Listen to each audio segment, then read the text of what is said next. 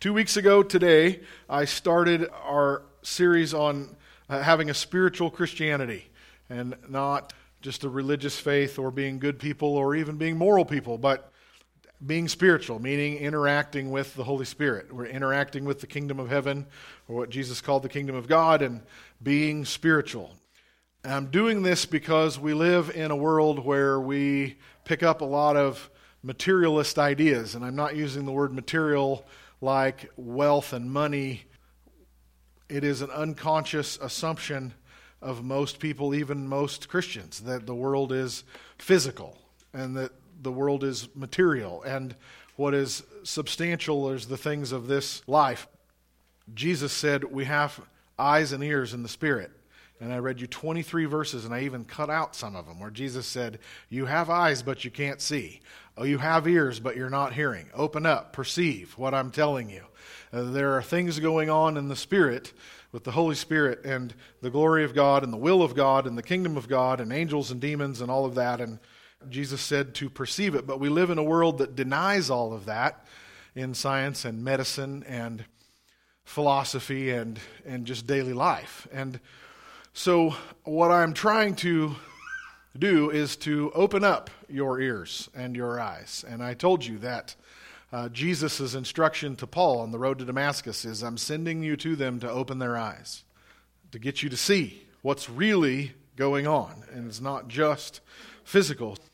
There's an atheist scientist slash philosopher named Richard Dawkins who wrote a book called The God Delusion how those of us who believe in God are deluded. There is nothing more than molecules and chemistry and physics that make up the universe. And there's another scientist who, just a few years ago, his name is Dr. Rupert Shelton. He's a cell biologist from Cambridge University. He wrote a book in response called The Science Delusion. And he is not a believer. He's not a Christian. He doesn't believe in God. He totally believes in evolution, that the earth is billions of years old. Uh, he's, he's not a Christian. But he sees the fact that the, the scientific mindset is a faith that believes they know what the world is made of and how it began and how it works. It's exactly a religious faith. And so he wrote a book called The Science Delusion. And he says the biggest scientific delusion of all is that science knows the answers. The details still need to be worked out, but the fundamental questions are settled in principle. He said that's the delusion, that scientists think we know how the world works. If you know anything about the history of science or medicine, you know it is just a progression of them figuring out where they've been wrong. In everything, from outer space and medicine and everything. And it's no different today back to Rupert Shelton. Contemporary science is based on the claim that all reality is material or physical. There is no reality but material reality. Consciousness is a byproduct of the physical activity of the brain. Matter is unconscious. Evolution is purposeless. God exists only as an idea in human minds and hence in human heads. These beliefs are powerful not because scientists think about them critically, but because they do not think about them critically. The facts of science are real enough and so are the techniques that scientists use. But the belief system that governs conventional scientific thinking is an act of faith. And then he goes on, his entire book is based on what he calls the 10 dogmas of the religion of science. And he says these are the 10 core beliefs of the religion of science. Everything is essentially mechanical. Dogs, for example, are complex mechanisms rather than living organisms with goals of their own. Even people are machines quote, lumbering robots, in Richard Dawkins' vivid phrase, with brains that are genetically programmed computers. Number two, all matter is unconscious. It has no inner life or subjectivity or point of view. Even human consciousness is an illusion produced by the material activities of the brain. Number three, the total amount of matter and energy is always the same, with the exception of the Big Bang, when all the matter and energy of the universe suddenly appeared he says in a TED talk that he gave, he said that the scientists who believe in the Big Bang, basically they're saying, give us one free miracle and then we'll explain everything else after that. Number four, the laws of nature are fixed. These are the same today and they were as they were at the beginning and they will stay the same forever. Number five, nature is purposeless and evolution has no goal or direction. Number six, all biological inheritance is material, carried in the genetic material, DNA, and other material structures. Number seven, the mind is inside the head and is nothing but the activity of the brain. When you look at a tree, the image of the tree you are seeing is not out there where it seems to be, but it is inside your brain. Number eight, memories are stored as material traces in brains and are wiped out at death. Number nine, unexplained phenomena like uh, telepathy and miracles are illusory. And number 10, mechanistic medicine is the only kind that really works. Those are the 10 core beliefs of the religion of science. Is, and he writes this book to say there is so much more going on than what is just molecular, physical, chemistry, physics. And I would add to him, yes, you're exactly right. As Jesus said to Nicodemus, you are not far from the kingdom of heaven. Yeah, there is a spiritual dimension. There is a world, a kingdom, an eternity that is not material. It cannot be physically sensed. But Jesus said it must be spiritually sensed. He said, Open your eyes and ears and see the kingdom of God. So we've talked about the last two weeks the fact that we have a spirit and a soul and a body and that's from 1 Thessalonians 5. And last Sunday, if you were not here, please go back and listen online. If you're a regular around here and you're going to stay up with this uh, series, please go back and listen. I showed you how the scripture, how God calls us the temple of the Holy Spirit, and our body is called a tent, and that there was a tent that is the temple, and it's the tabernacle of Moses. And God has provided a model for who we are and how we are made in the Spirit in the tabernacle, that the tabernacle was three parts an outer court and an inner court and a most holy or the Holy of Holies. And that's our body and our soul and our spirit. We talked about Jesus tearing that curtain at the cross. The curtain was torn as Jesus died, and Paul says the curtain is Jesus' flesh. His flesh was opened up and the blood came out. The curtain was ripped in the temple and the Holy Spirit came out and was poured out on, on all people. And so he loosed the Holy Spirit into us to give us new birth. Today, I want to go back to that model of the tabernacle because I ended last week with telling you that, that Jesus has ripped that curtain and there is not supposed to be any barrier between God and us. But then I told you that at the very end last week that, that you all know in yourself and in people you know, you know we put up walls of resistance to obey God, of, res- of resistance to other people. We like to build walls. And I told you uh, we were going to talk about that today. So, so here we go. If you remember from last week, or if you weren't here, you just have to take my word for it. It's all described in Exodus. The tabernacle had a seven or eight foot tall white linen fabric fence around it. And God exactly prescribed its height and its length on each side. It was supposed to be held up with poles of wood that were capped with silver. And it was exact description of how this was supposed to be built. And then the Israelites built it in the days of Moses. They moved it around in the wilderness and then they moved it into the promised land and they used this tabernacle until David was king and then Solomon built the temple. But it, the temple was built on the same design and floor plan, but it was a building made of stone and gold instead of a tent. But the tabernacle had this fence around it, this seven or eight foot tall, white fabric linen fence. And that strikes me as very odd.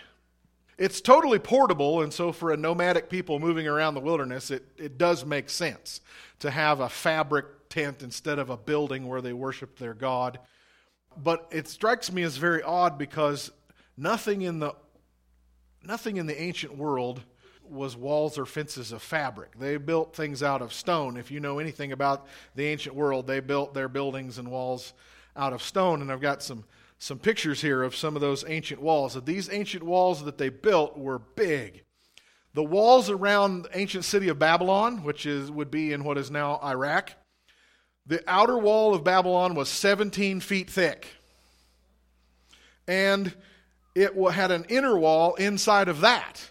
And of course, you know, the soldiers would stand on top and guard the city, and if the enemy came, they'd either have to get a battering ram to bash through 17 feet of stone, or they'd try to knock the gate over, or sometimes they'd try to tunnel over it, or other times they would build a dirt ramp against it to try to get up on top, and they'd have to do all that through a hail of arrows and burning tar dumped down on them and rocks and you know, catapults and you, probably have a little bit of an idea what this is but these walls were big. Uh, the wall around nineveh the bible says it took three days to walk around nineveh on top of the wall that is a lot of miles of wall three days walk I think you could probably walk around the Grande Ronde Valley quicker than three days. I think we probably could. I never tried. I've ridden my motorcycle around it, but I haven't tried walking. But you could go from here to Union and Cove and Imbler and Summerville and back around in less than three days, surely. That is a big pile of rocks, folks. They went to a lot of work to pile rocks around their city. Nineveh was big, it was a very large city. This is a segment of the wall of Rome that is left.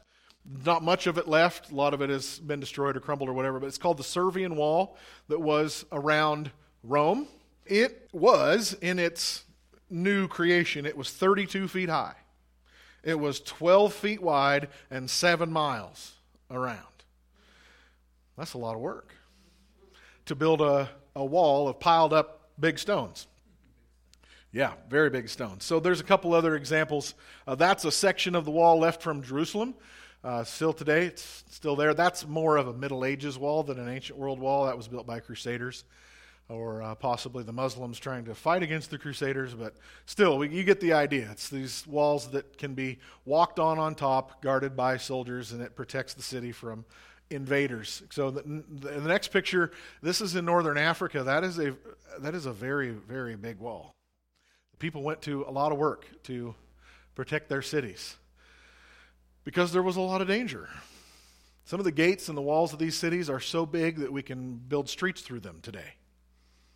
So why did we build those, why did they build those walls? Okay, we all know it's for safety. It's for defensive purposes, it's protection, it's control of who goes in and out and you know, so when the enemy nation comes with their army and is attacking, we, we have protection. And you and I tend to do the same thing in our hearts.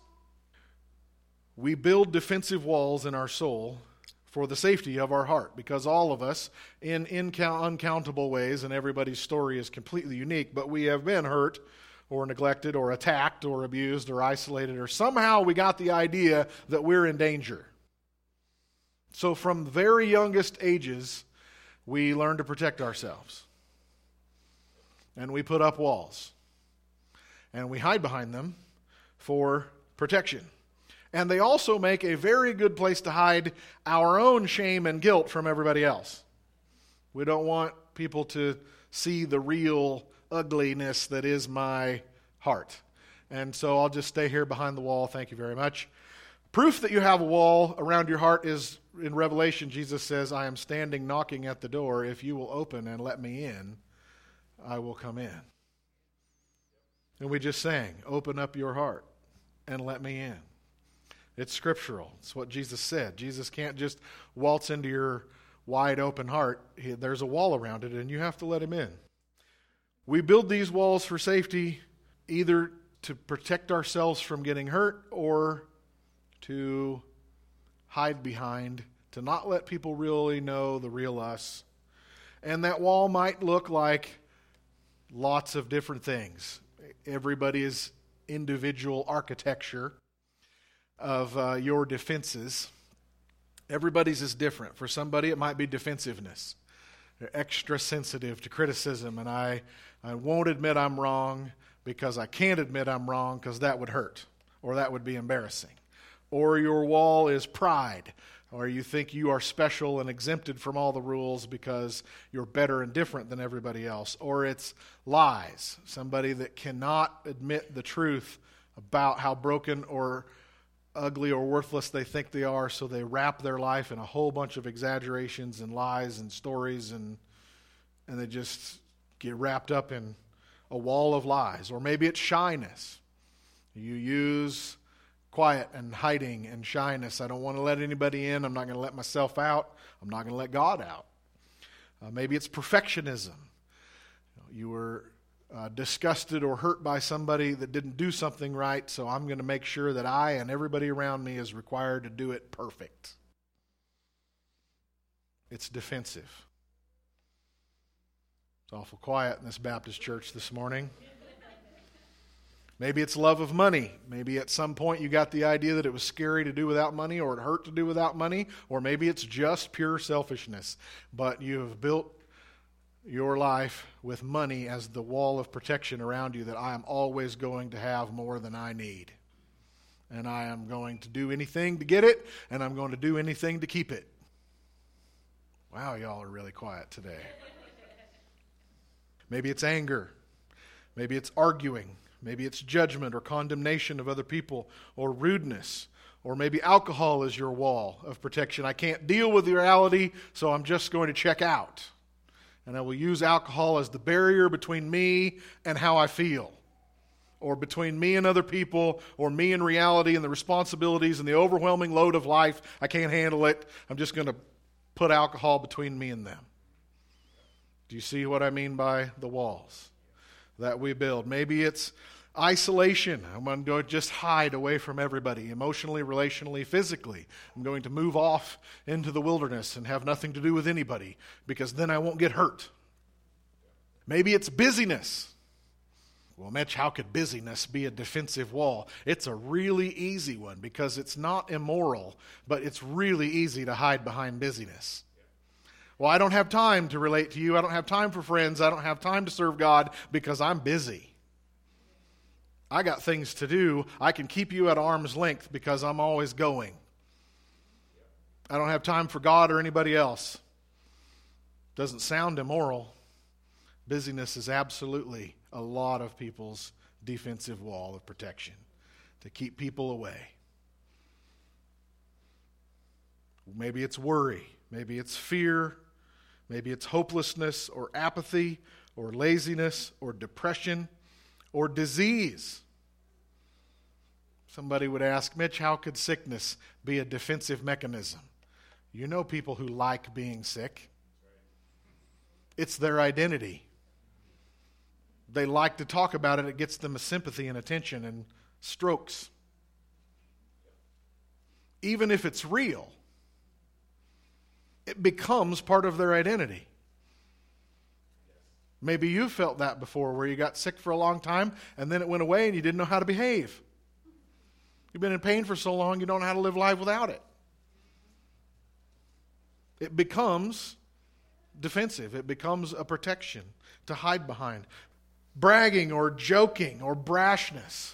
You know, I, I know a guy who who has to be the first person in every social setting, in every gathering, he has to be the first person to make a joke about how fat he is because he doesn't he wants to make sure no one else hurts his feelings by pointing out that he's fat. So he will always bring that up. Any per, new person he meets, the first thing he will say is how fat he is. So that I don't get hurt because I'm embarrassed actually of how big I am and I have to be the one to crack the first joke so that you don't hurt my feelings. Somebody who is a constant joker and never serious is a terrified person. There are people who are truly hysterically funny, but there are people who are always joking as a defensive mechanism. Don't get near me. I am hilarious, but I am only an inch deep. And you'll never know me because I'll always be cracking jokes to keep you away. Or bullying. The bullies that I know in my life, uh, the meanest and most intentionally rude people I know who just like to pick on people are completely broken and and, they, and, and hurt. And the more you find out about their past, they were just destroyed as kids. So I'm never going to be powerless again, and I'm always going to make myself feel powerful by putting everybody else down. It's a wall of protection, of selfishness. Maybe it's success or money, like I said. Maybe it's popularity. Maybe it's control, manipulation, pouting. Lots of people like to use pouting to get other people to do what they want. It's gossip, it's sexual sin, it's addiction, it's greed, it's emotional detachment. I'm not going to feel anything because feeling things hurts too bad. So I'm just going to shut off my emotions. So I'm emotionally detached, I'm relationally detached. Maybe it's social anxiety. Like, well, Mitch, no, I didn't ask for my social anxiety. Well, maybe I know that you didn't, but but it's it's a wall of fear between you and the world. So, why do we do this? Well, it's very obvious. It's for protection. It's fear, it's control. We want predictability, we want order and safety. We want to be able to be defensive, we want to be able to hide. I will protect myself. I will guard my heart. I will hide myself inside. And so you stand on the inside of that and you look out to the outside world from on top of your wall or from inside of your wall, and that protection makes you feel safe. It's the covering that you hide your real self. It's the excuse you use, it's the lie that has become your security blanket. And conscious or unconscious, it's a lens that we look through. I told you before the proverb that it's not in the Bible, but to a thief, all men are thieves. Who we are and how we think and feel inside becomes how we think everybody else thinks and acts and feels. And so the person who is defensive and ready for a fight all the time and ready to have to prove themselves right, anytime anybody contradicts them, they're ready for a fight and they prove their own prophecy. Right? Everybody who's got rejection as their defensive wall and I just have a, an idea or a spirit of rejection about me, anytime anybody doesn't like something they do, well, see, right? I'm right. They don't like me. They were never loyal in the first place. And we fulfill our own prophecies by looking through those lenses at the world, assuming everybody else is thinking about us the way we think about us. Don't even assume anybody else is thinking about you. They're all thinking about themselves. Come on conscious or unconscious, it becomes our wall becomes the lens that we look through into, out in the rest of the world, and it colors everything that we see and everything that we think. And those walls that we build for protection become a prison. You get shut in, others get can't get in to your heart, and God can't get out. And there's a Bible word for this. Second Corinthians is on the screen. Second Corinthians 10, 3 to 5. For though we walk in the flesh, we do not war according to the flesh. For the weapons of our warfare are not carnal, but mighty in God for pulling down strongholds, casting down arguments and every high thing that exalts itself against the knowledge of God, bringing every thought into captivity to the obedience of Christ. Paul says that as he teaches and preaches, what he is doing is making war on strongholds, and the word means fort or fortress, a walled city. He says, My, my ministry is pulling down strongholds. That my job is to attack forts. And where are those forts? They're in your mind because he says, look, he says, we are pulling down strongholds, casting down arguments. The Greek word is logismo, it's logic. I am pulling down strongholds, casting down your logic and every high thing that exalts itself against the knowledge of God. So we have logic and knowledge, bringing every thought into captivity for Christ. The way we think becomes a wall that becomes a prison. We built it for protection, but it becomes prison. Because it becomes a crutch, a security blanket that I can't leave. You can totally step out, but, but fear tells us you can't leave. You can't leave these walls. You have to stay in fear. You have to keep worrying. You have to keep in control. You have to keep manipulating people to get what you want. You have to keep arguing and it becomes a prison. But it's a stronghold, it's a fort of thoughts, of imaginations, one translation says. Several translations use the word imagination. You know, you know some people who think some things and they're crazy. They're imagining their own problem. Like, no, that's not at all what's going on here. Hello? Yeah. People get crazy ideas or suspicions. They're imagining things, but it's really just fear and suspicion. So Paul says there's a fort of thoughts, of imaginations, of logic, of beliefs, of knowledge. And what it, it's all the previous list of strongholds that I that I gave you. And Paul says that this is what preaching, teaching the word of God, this is what spiritual warfare is, is to attack your logic um, that is keeping you fortified in a prison. The way you think becomes a fortress. It's a wall that traps you. First of all, in your life, you had events or circumstances or memories or feelings or misunderstandings or assumptions that created either fear or pride. Either fear or selfishness. Those are the only two sins there are, actually. Everything else is action based on those two motivations. I want what I want, or I have to protect myself. One or the other. It's everything. If you think through it, it's true. It's biblical also. It creates fear and self protection, or it creates selfishness and greed one or the other, or maybe both, as in my case anyway, maybe not yours. So then, w- those emotions, those circumstances, those fears, those experiences and memories you have, viewed through fear or self protection or uh, selfishness, become lenses that we look through, and we're always looking. Where's the danger? What do I have to fight? Where? How do I need to protect myself? And it becomes a self fulfilling prophecy, and that wires synapses in our brain. You know, if you have a, a thought three or four times, uh, your brain actually grows a new nerve for that thought. Right? When you have powerful emotional events, it's released at birth. They're formed at major memories in childhood. Lots of them are formed the first sexual encounter, which is why God says, save that one for your lifelong spouse, because you are bonded to that person forever because your brain actually grows new nerves while that's happening. And in particularly terrible bad experiences, major traumas, major emotional grief can grow new brain cells, and those brain cells fire, and we are back in that moment.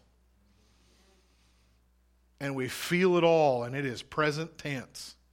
Present tense anger, present tense sexual temptation, present tense uh, abuse, or whatever it was the, the, those synapses grow. And uh, those things that were done to us, we really can't help that. But we can help the way we think. The synapses in our brain that we grow based on suspicion, fear, self protection, we can, we can control that. Synapses become habits, they become subconscious, unconscious, then they become addictions and secrets and darkness and then we get into deception and a hard heart. And what is a hard heart? God calls it a heart of stone. It is a wall around your soul. I have been in thinking and feeling self protection and selfishness for so long, my heart has gotten hard and I have a wall around my heart. I have encased my soul in stone. God uses that metaphor over and over again. Heart of stone, let me replace the heart of stone with a heart of flesh. Let me give you safety and peace and joy and emotion back. Let me give you trust and joy. Once our heart becomes hard, you know a physically hard heart is not far from death. And it's the same in the spirit. So, years ago, I don't know, maybe five, six, seven years ago, I had a dream. And in my dream, I didn't know these people at all that I was dreaming about. So I don't think it's meant to be specific to somebody. It's a general dream that the Lord gave me. In this dream, there is a man and a woman plotting a murder. And I am just observer in the dream. And I'm watching and listening to this couple, and they are full of hate for this person. And they want to kill him. One of the two goes and picks up a helmet. And this helmet looks like a skull. And I, the nearest helmet you could get an idea of here would be a full face, full face shield motorcycle helmet. Or the football helmets that have the, the lenses on them, the plastic shields over the eyes. It was a full face helmet that would encase somebody's whole head. It looked like a skull, it was shaped like a skull, and this helmet was alive. And when they brought it out, I could feel the evil, the wickedness emanating from this helmet. It was living evil, it was murderous, wicked, conscious, intentional, demonic murder was in this helmet. This thing was alive. And this couple is gleeful. There are, just like kids at Christmas, they are going to kill this man with this helmet. So uh, the other man that they want to kill comes up the stairs into the room, and they are waiting on either side of the stairs, and they stick it on his head. I don't know how I could see inside the helmet in my dream, but I could. Inside the helmet, blades came out and went into his head and started spinning like blenders. And his head and his brain just went, it just blew up. Blood and brains everywhere inside the helmet. But nothing on the outside changed. He didn't die. Nothing happened. He turned around wearing the helmet. He turns around and goes back down the stairs and goes on about his life. And this couple, I could not describe to you how happy they were. They had done their job, they had killed him. They had completely destroyed his mind with this helmet that they had put on that had scrambled his brain. It had killed him. And I woke up. And I knew immediately that that helmet was a stronghold. It was an idea that got put in his head. It was a lie that killed his spirit, but he didn't know it. There are a lot of those helmets in this room. Not everybody, but a lot. Satan has put ideas in your heart, in your head, of self hatred, of worthlessness, of depression, or of greed and selfishness, and or I have to always be right, I have to be perfect, or it's anger, or it's the, all of those, that list. Every one of those is a helmet.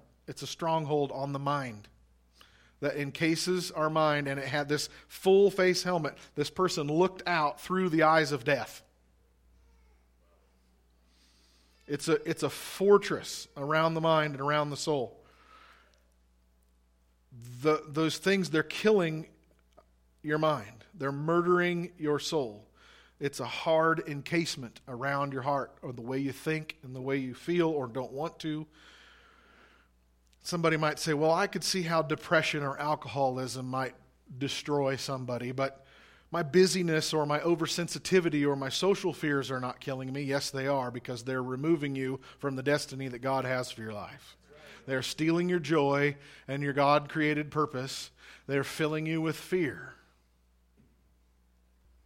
The lies we believe shred our mind, they encase our soul in a hard shell, and we go on about life.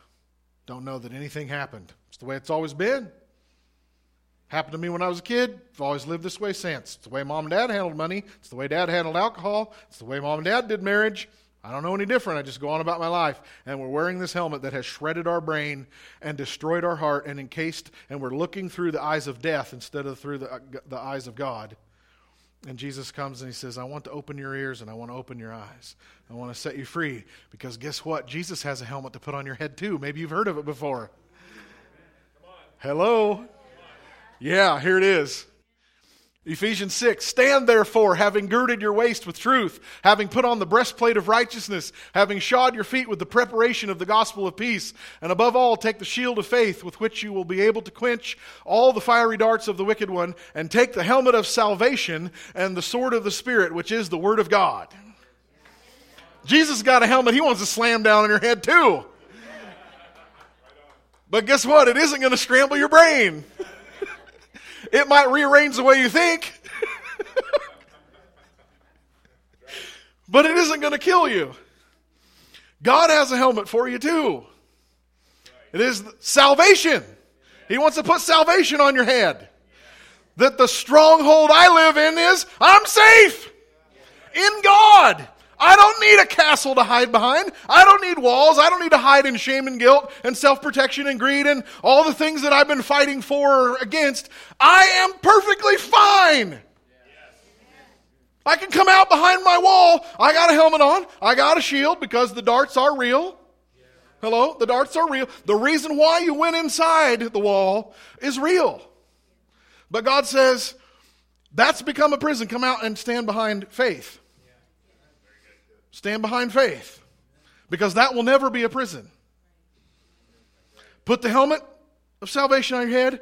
I'll give you a breastplate of righteousness.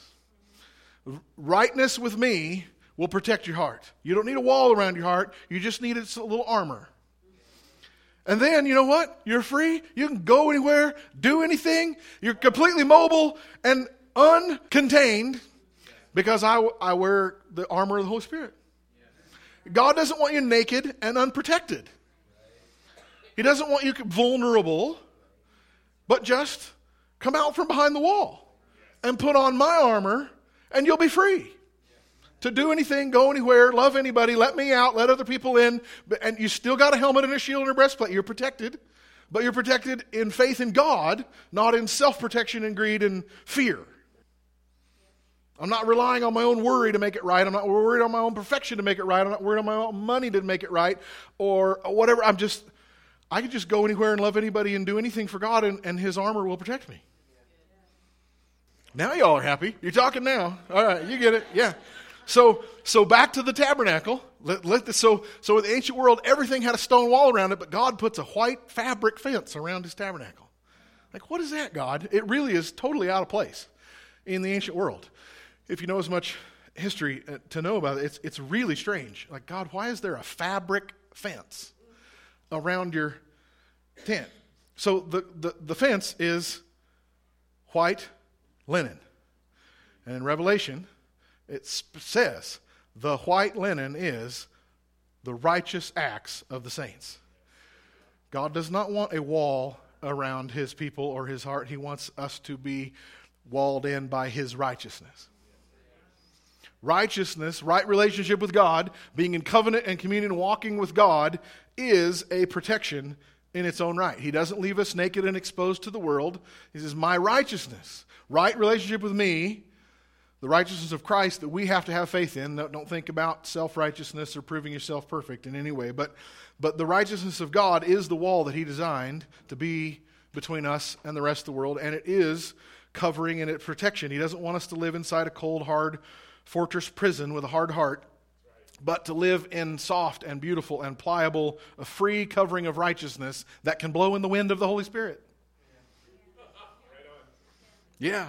So again, you know, somebody's like, oh, "Okay, so what is that in real life?" we get the we get the picture, but but what's that in real life? Well, it's the opposite of everything that's on my other list. My other list was anger and alcohol and hatred and suspicion, and this is basically it's the fruits of the spirit. It's love and joy and peace and patience and kindness and goodness and gentleness and self-control. It's all of the good things that the holy spirit wants us in.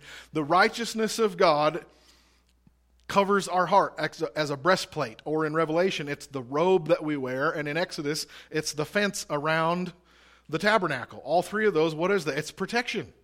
It's covering. It's like i'm not exposed. I'm not naked. I'm not ashamed. I'm not afraid.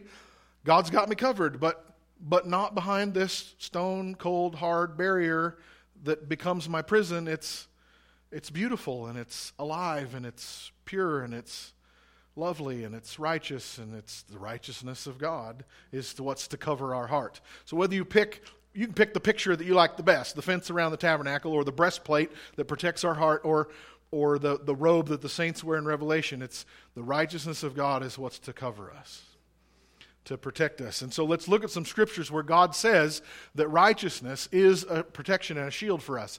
Proverbs 11 The integrity of the upright guides them, but the unfaithful are destroyed by their duplicity. Wealth is worthless in the day of wrath, but righteousness delivers from death. Right there is the entire sermon in one verse. Some people put their trust in wealth. That's my defensive wall. I'm going to hide behind my savings account. I'm going to have lots of money.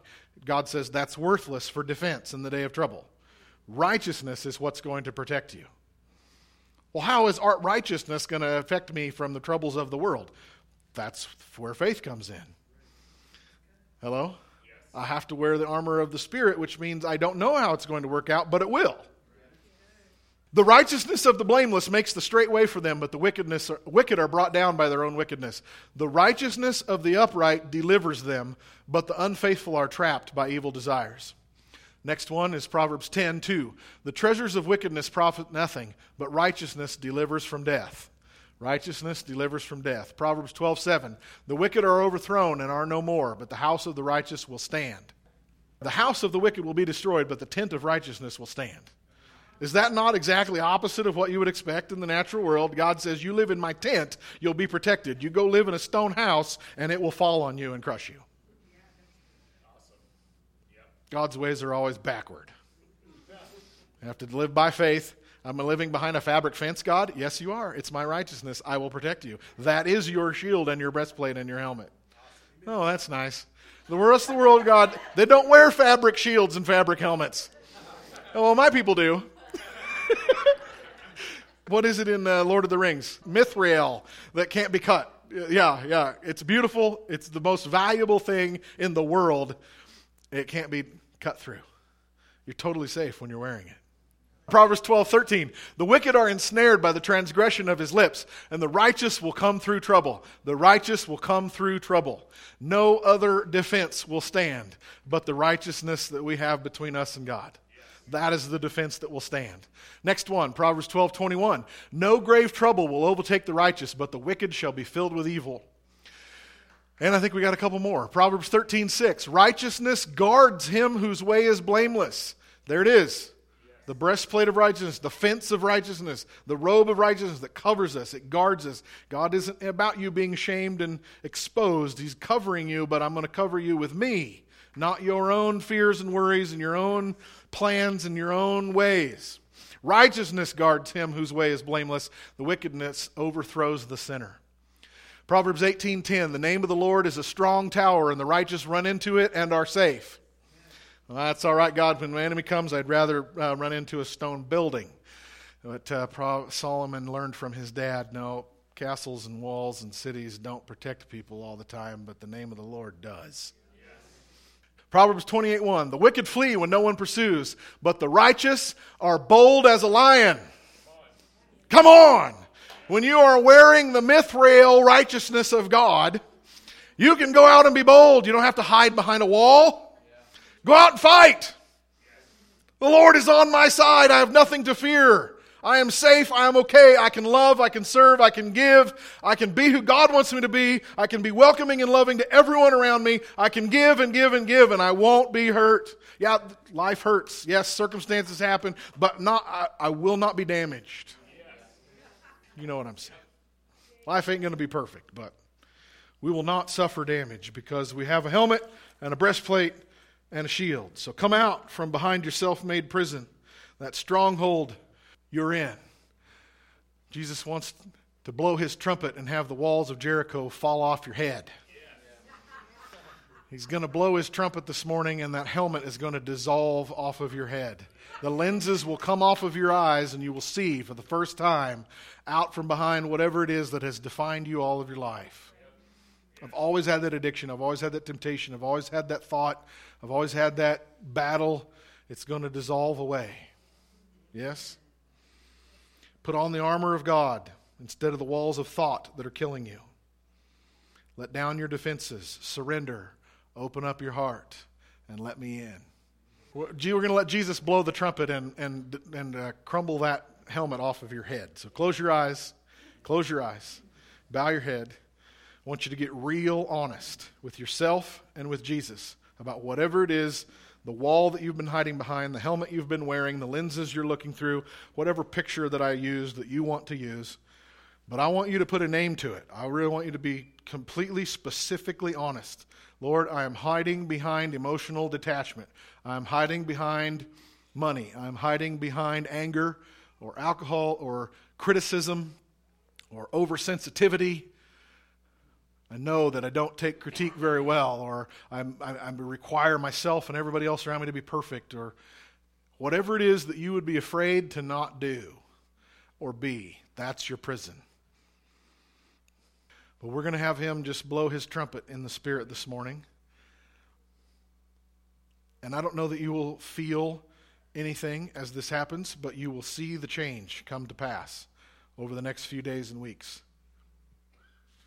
Those walls that have encased your heart are going to crumble. I'm giving you time to get real specific.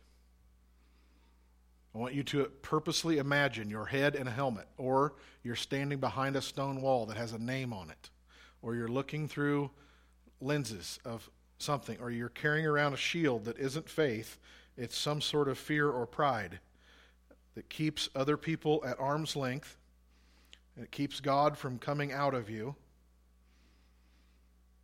I want you to picture it. I want you to imagine it on purpose, and I want you to name it. I'm going to ask Jesus to march around that wall and blow his trumpet like Joshua, who is a picture of Jesus. And that wall is going to fall, and I want you to intentionally imagine it falling. I want you to imagine the helmet dissolving away. The wall is crumbling. Lord Jesus, I ask you to blow your trumpet. Your word is your trumpet. But we need the force of your Spirit to blow through that word and make a loud noise that brings down the walls of Jericho, Lord, to set us free from our self imposed prisons. Lord, crumble these walls. Destroy the helmets that are destroying minds, that are keeping people in prison. Break off thoughts and logic and imaginations and fears and ideas that are contrary to your word. Blow your trumpet, Lord, in every heart here. May we hear you loud and long sound your note that brings down the wall. It really is that easy. You just blow your trumpet and it falls. We don't have to do anything. We just admit it and watch you set us free. So, Lord, we confess now that we have built these walls of fear and protection, of selfishness and greed to protect ourselves, Lord. We surrender. We open the door to you. We admit, Lord, that it has become a prison instead of protection. We need your salvation. We need you to blow your trumpet and bring the wall down. We give it to you, Lord. We give you our fear. We give you our selfishness. We give you our pride. We give you our worries. And you trade us, and you give us the helmet of salvation, the breastplate of righteousness, and the shield of faith. Holy Spirit, I ask you to set every mind and every heart free. Surround us with the beautiful, free, and breezy righteousness of God. instead of these terribly lonely tombs we have made for ourselves.